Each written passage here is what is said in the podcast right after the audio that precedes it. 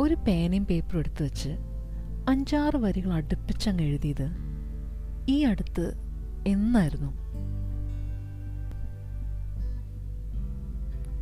എല്ലാവർക്കും ഫേബിൾസ് ലേണിംഗിലേക്ക് സ്വാഗതം. ബിനീഷയാണ് നിങ്ങളോടൊപ്പം. നമ്മളൊരു കടയിൽ പോകാൻ തീരുമാനിക്കുമ്പോൾ മേ ബി വാങ്ങാനുള്ള സാധനങ്ങളൊക്കെ ഒന്ന് നോട്ട് ഡൗൺ ചെയ്യാനോ? അതല്ലെങ്കിൽ എന്തെങ്കിലും ഒന്ന് വായിക്കുമ്പോൾ പെട്ടെന്നൊന്ന് നോട്ട് ചെയ്യണം തോന്നിക്കഴിഞ്ഞാലോ അതുമല്ലെങ്കിൽ പേരൻസ് മക്കൾ പഠിച്ച കാര്യങ്ങളെപ്പറ്റി ഇനി എന്താ ചെയ്യാനുള്ളതെന്നോ? അല്ലെങ്കിൽ ഹോംവർക്കിനെ പറ്റിയോ? ആക്ടിവിറ്റീസിനെ പറ്റിയോ? ഒക്കെ ജസ്റ്റ് ഒന്ന് രണ്ട് പോയിന്റ്സ് ഒക്കെ എഴുതി വെക്കാനോ? ഇങ്ങനെയൊക്കെ നമ്മൾ പേനയൊക്കെ എടുത്ത് പേപ്പറൊക്കെ എടുത്ത് എവിടെയെങ്കിലുമൊക്കെ ഒന്ന് കുത്തിക്കുറിച്ചു എന്ന് വരും അല്ലേ? അതല്ലാതെ ഈ വെർച്വൽ ലോകത്ത് ഒരു പാരഗ്രാഫ് അടുപ്പിച്ച് നമ്മുടെ കൈകൊണ്ട് മെനക്കെട്ട് എഴുതാൻ നമ്മൾ എത്ര പേര് തയ്യാറാവാറുണ്ട്? എഴുത്തിനോട് വല്ലാതെ ഇഷ്ടമുള്ളവർ തീർച്ചയായിട്ടും അത് തുടർന്നുകൊണ്ടേയിരിക്കുന്നുണ്ടാവും. പക്ഷെ അതല്ലാതെ നമ്മൾ ഈ നോർമൽ ലൈഫിൽ ടൈപ്പിങ്ങിനോട് അപേക്ഷിച്ച് എത്രമാത്രം സമയം സ്പെൻഡ് ചെയ്യാറുണ്ട് നമ്മുടെ കൈ കൊണ്ട് കാര്യങ്ങൾ എഴുതാൻ? രണ്ടായിരത്തി പതിനാലിൽ ഡോക്മെയിൽ എന്നൊരു കമ്പനി ഒരു സർവേ നടത്തി. ഏകദേശം രണ്ടായിരം പേരാണ് ആ സർവേയിൽ പങ്കെടുത്തത്. ആ പഠന റിപ്പോർട്ട് അനുസരിച്ച് പ്രതികരിച്ച മൂന്ന് പേരിൽ ഒരാൾ വീതം എന്തെങ്കിലുമൊക്കെ പെന്നുകൊണ്ട് സ്വന്തം കൈകൊണ്ട് എഴുതിയിട്ട് ആറ് മാസമെങ്കിലും ആയിട്ടുണ്ട് എന്നുള്ളതാണ്. അപ്പം നമുക്ക് മനസ്സിലാക്കാം നമ്മുടെ ഈ കൈയെഴുത്ത് അതിനോടുള്ളൊരു ഇഷ്ടം എത്രത്തോളം താഴോട്ട് വരുന്നുണ്ട് എന്നുള്ളത്. ഇത് രണ്ടായിരത്തി പതിനാലിലത്തെ സർവേയുടെ കാര്യമാണ് ഞാൻ പറഞ്ഞത്. ഇപ്പം രണ്ടായിരത്തി ഇരുപതാണ് മാത്രമല്ല ഇപ്പം നമ്മൾ കുറച്ചുകൂടി അധികം വിർച്വൽ വേൾഡിലാണ് സമയം സ്പെൻഡ് ചെയ്യുന്നത്. ഓൺലൈൻ ലേണിംഗ് ആയിട്ടും വർക്ക് ഫ്രം ഹോം ആയിട്ടും ഒക്കെ. അപ്പോൾ പ്രൊജക്റ്റ് ആവട്ടെ അതല്ലെങ്കിൽ കുട്ടികളുടെ ആക്ടിവിറ്റീസ് ആവട്ടെ അസൈൻമെന്റ്സ് ആവട്ടെ ഇതെല്ലാം ഏറ്റവും കൂടുതൽ നമ്മൾ ചെയ്യുന്നത് എന്താണ്? ടൈപ്പിംഗ് തന്നെയാണ്. അപ്പോൾ അതുകൊണ്ട് തന്നെ ഇനി മെനക്കെട്ടിരുന്ന് എഴുതേണ്ട കാര്യം എന്താ? പേനയും പേപ്പറൊക്കെ എടുത്ത് കഷ്ടപ്പെട്ട് അതിന്റെയൊക്കെ ആവശ്യമുണ്ടോ? കാരണം ഇപ്പോഴത്തെ ഒരു അവസ്ഥയിൽ അങ്ങനെ ഒരു ആവശ്യം വരുന്നില്ലല്ലോ. പക്ഷേ അങ്ങനെ കംപ്ലീറ്റ് ആയിട്ട് നമ്മൾ ടൈപ്പിംഗ് എന്ന് പറയുന്ന ഒരു ഒരു രീതി മാത്രമാണോ ഫോളോ ചെയ്യേണ്ടത്? കൈയെഴുത്തിനെ കംപ്ലീറ്റ് ആയിട്ട് അങ്ങ് മറക്കുകയാണോ വേണ്ടത്? അല്ല എന്നാണ് റിസർച്ച് പറയുന്നത്. ഹാൻഡ് റൈറ്റിംഗ് വേഴ്സസ് ടൈപ്പിംഗ് എന്നൊരു റിസർച്ച് തന്നെ നടന്നിട്ടുണ്ട്. ഇത് പ്രധാനമായിട്ടും ഫോക്കസ് ചെയ്തത് കോളേജ് സ്റ്റുഡൻസിനെയാണ്. പലയിടങ്ങളിലും ഇപ്പോൾ നോട്ട് എടുക്കുന്നത് കുട്ടികൾ എഴുതിയെടുക്കുന്നത് ടൈപ്പ് ചെയ്തിട്ടാണ്.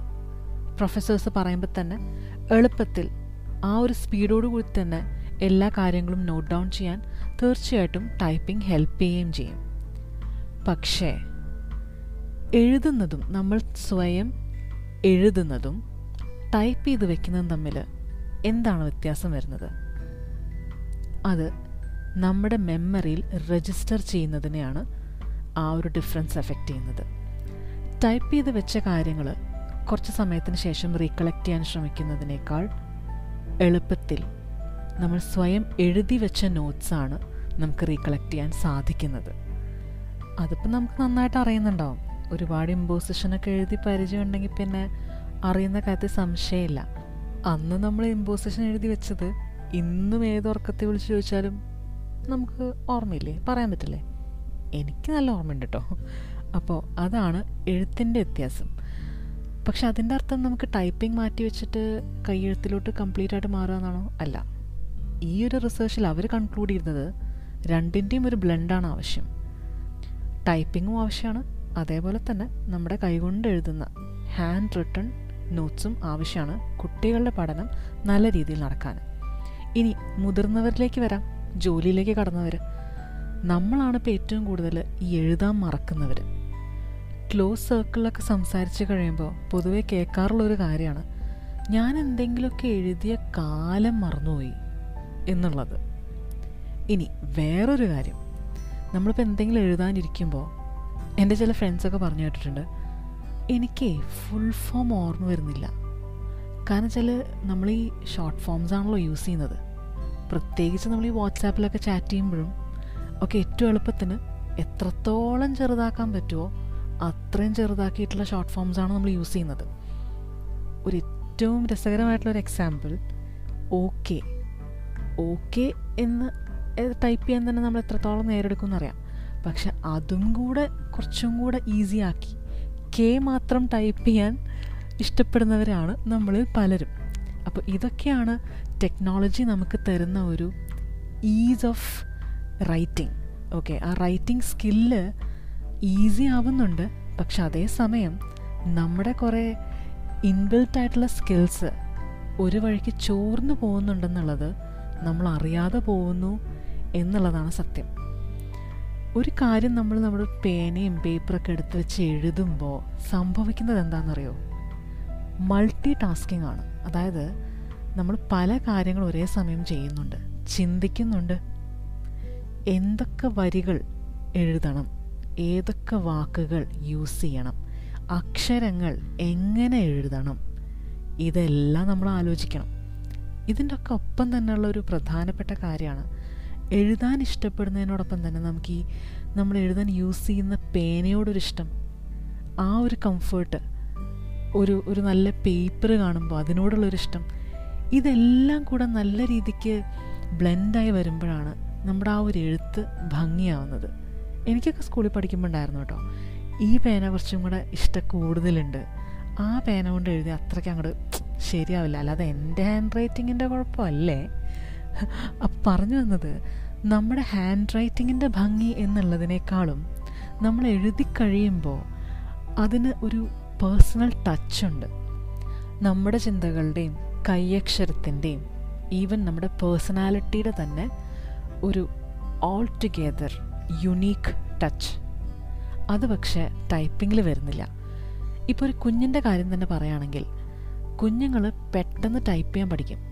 പക്ഷേ അവർ ഓരോ ലെറ്ററും എഴുതാൻ പഠിക്കുക എന്ന് പറയുന്നത് അത്യാവശ്യം ടൈം എടുത്ത് പഠിപ്പിച്ചെടുക്കേണ്ട ഒരു കാര്യമാണ്.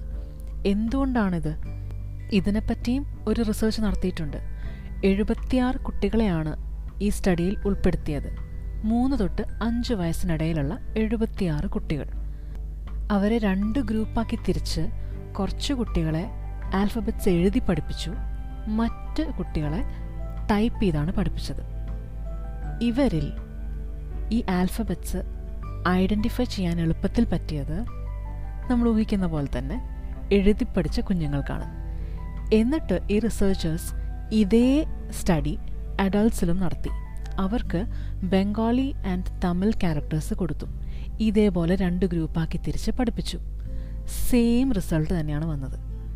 അതാണ് റൈറ്റിംഗ് സ്കില്ലിന്റെ ഇമ്പോർട്ടൻസ് അതുകൊണ്ട് എഴുതി പഠിക്കുക എന്ന് പറയുന്നത് അത്രയും പവർഫുൾ ആയിട്ടുള്ളൊരു ടൂളാണ് ഇനി കാരണം കൂടെ പറയാം. ഒരു അക്ഷരം നമ്മൾ എഴുതാൻ പഠിക്കുമ്പോൾ അത് എ ടു ഇസറ്റ് ആൽഫബറ്റ്സ് ആവട്ടെ നമ്മുടെ അ ആ ഇ ഇ നമ്മുടെ മലയാളം അക്ഷരമാല ആവട്ടെ.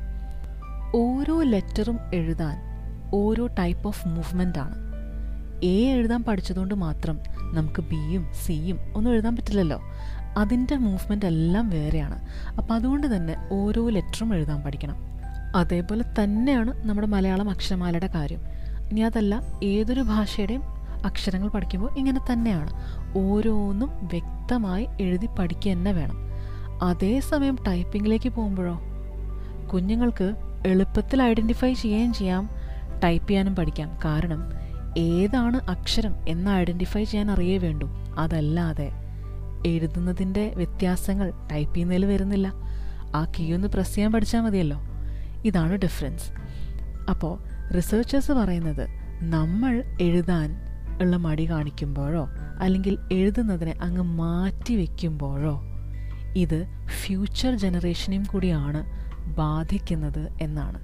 കാരണം നമ്മൾ ഓൾറെഡി ഇൻക്ലൈൻഡ് ടു ടൈപ്പിംഗ് ആയി കഴിയുമ്പോൾ എഴുത്ത് എന്ന് പറയുന്നത് അന്യം നിന്ന് പോകുന്നൊരവസ്ഥയിലേക്ക് വരുന്നു. അങ്ങനെ വന്നു കഴിയുമ്പോൾ എന്താ ഉണ്ടാവുന്നത്? വളരെ ഇമ്പോർട്ടന്റ് ആയിട്ടുള്ള ബ്രെയിൻ ഡെവലപ്മെന്റിന് കുഞ്ഞുങ്ങളുടെ മെമ്മറി സ്കിൽസിന് എല്ലാത്തിനും ഉപകരിക്കുന്ന ഈ എഴുത്ത് എന്ന് പറയുന്ന ഒരു സ്കില്ല് അവരും വളരെ പതുക്കെയാണ് ഡെവലപ്പ് ചെയ്യുന്നതെങ്കിൽ അത് അവരുടെ ഹോൾ ഡെവലപ്മെന്റിനെ ബാധിക്കും. റീഡിംഗ് എത്രത്തോളം ഇമ്പോർട്ടന്റ് ആണ് എന്ന് നമ്മൾ മനസ്സിലാക്കുന്നു. അതുപോലെ തന്നെ ഇമ്പോർട്ടന്റ് ആണ് റൈറ്റിങ്ങും എന്ന് നമ്മൾ മനസ്സിലാക്കേണ്ടതുണ്ട്.